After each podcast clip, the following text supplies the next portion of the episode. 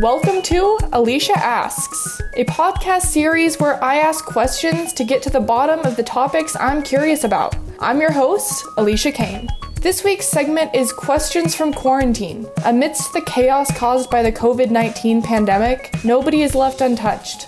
Though less than 1% of the global population is actually experiencing the virus itself, everybody is feeling the effects. From travel bans, countrywide shutdowns and layoffs, to self isolation, social distancing, and plunging stock markets, we are all touched in different ways. Today I have Taylor Pham on the phone with me. Taylor is an Asian American student in Huntington Beach, California. Taylor and her family have experienced societal side effects due to COVID 19. I'm not talking about fever, I'm not talking about a cough, I'm talking about racial stereotypes and prejudice. Here's Taylor with the full story. I'm a Vietnamese Chinese American. I am a first generation born here. I'm oh. currently attending college in Huntington Beach, California, and I am turning 21 this year. So, how have you and your family, being Asian Americans, been impacted by this coronavirus pandemic? So, the main thing that I've been facing here um, gladly enough, I am in a very diverse area with actually a, a, lo- a very big community of Asian people that have migrated here from Vietnam. It's uh, known as Little Saigon. And because I do live here and I was raised here, you don't see a lot of, I guess, racism and prejudice until you start branching out a little bit more. And, you know, if I go to school or if I go to the supermarket, I do feel kind of self conscious when I say like cough or sneeze. Even if it's through allergies, people tend to glare and, you know, walk away and give you really just dirty, dirty looks. As for my relatives in different countries and different states, I can say that they probably do have it worse than I do. I have an uncle who's attending school right now in New York City. I'm actually surprised that these things have been happening to him, but at the same time, not that surprised. Basically, you know, he tends to wear face masks just as a preventative measure. And it's very common in Asian culture, you know, to want to protect yourself and other others from getting sick.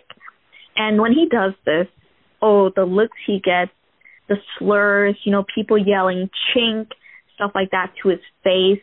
Honestly, on his way back to his home, which is in Georgia, he boarded a plane and he sat next to this lady and she was just making nasty remarks, asking the flight attendant to move her because she thought that he had COVID 19.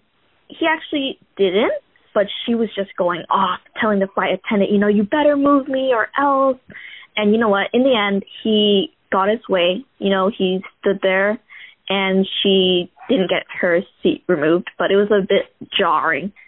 And then I have an aunt who is currently living in Canada and you know, she's older and she faces a lot of health issues and one day she's facing, you know, shortness of breath, she's having trouble walking, breathing, and she kind of doesn't know how to, surprisingly enough, like contact health officials or like the ambulance or she doesn't know what to do. Basically, she's kind of at crossroads here. And people see her. She, they're living all in a building here and people see her struggling. And you know, one day she falls down and she, you know, is trying to catch her breath and she's asking people for help and all the people around her run away from her and just you know, let her fend for herself. And she starts calling my family over here, asking, like, what should I do? I don't know what to do. Who do I call for help? And she just like was like, oh my God, like, what if I do have, you know, COVID 19? You know, I haven't been anywhere outside recently. I just don't know what to do. So an Asian man approaches her and he's a Vietnam war vet and he offers her help, gets her the help she needs, you know, gets her to the hospital, gets her checked up, and he basically tells her, you know, like I've been through the war, I've been through so much, you know, I'm an elderly man, but one thing I'm not afraid of is like helping others in their time of need. And basically, you know, he was saying that there was no reason to be scared if it was, you know, risking your life for others. But everyone, you know, viewed her as like that sick Asian lady who might have that Chinese flu, stuff like that. It was just it was just nasty hearing that. Are stereotypes and prejudices an issue that you, your family, and other Asian Americans typically have to deal with here in the United States, or is this kind of new as this coronavirus outbreak goes on? So I would say that I do have an advantage being, you know, fluent in English, you know, growing up here. But I feel like, you know, my parents and my grandparents definitely face way worse because, you know, they do have choppy English with them knowing multiple languages. It's kind of hard to hold on to, you know, just English. And the same thing, always ask, like, go back to China. Are you from China? maybe you should go back, stuff like that. And where it's like, oh, speak English, you know, when you're in public places and it's just the rudest things, you know. I feel like the racism and the prejudice and the xenophobia has always been there, but because of this pandemic, it has been revealed to the world.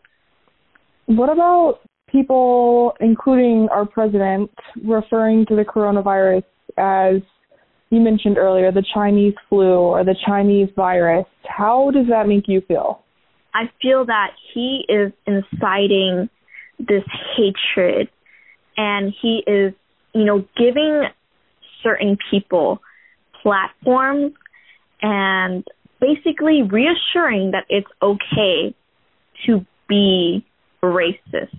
He is basically affirming and giving the movement a thumbs up do you think that some of the comments he's made about the coronavirus in particular have led other Americans to react in ways such as being afraid of sitting next to someone who might be Asian on a plane or not helping an elderly Asian woman because they're afraid that she might have coronavirus simply because she appears to be Asian? Yeah, honestly, I feel like he's incited a lot of ignorance and fear, um, especially on like news channels like Fox. You know, I go down to, like, I just look at Florida Beach. We can just look at, you know, Huntington Beach Pier, and all of those people are saying, you know, why should this Chinese virus intrude on my lifestyle? This is a hoax. It's not real and it's fake. Or they'll go ahead and start blaming China for this. Even though, although I can admit that, you know, the Communist Party might, might be at fault, it is no fault of the Chinese people. It is, you know, there's no reason to blame the people of a country for, you know, regime. So I definitely see that he is leading the American people astray.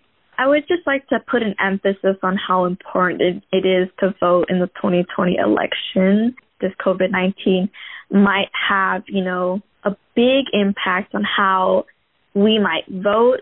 So please do so safely. Thank you so much for sharing your story, Taylor. It's been a pleasure. Thank you so much. Thank you for listening to another episode of Questions from Quarantine. Keep an eye out for the next episode detailing why one American woman studying Spanish in Guatemala decided to stay there instead of returning home before the U.S. closed its borders. This has been your host, Alicia Kane.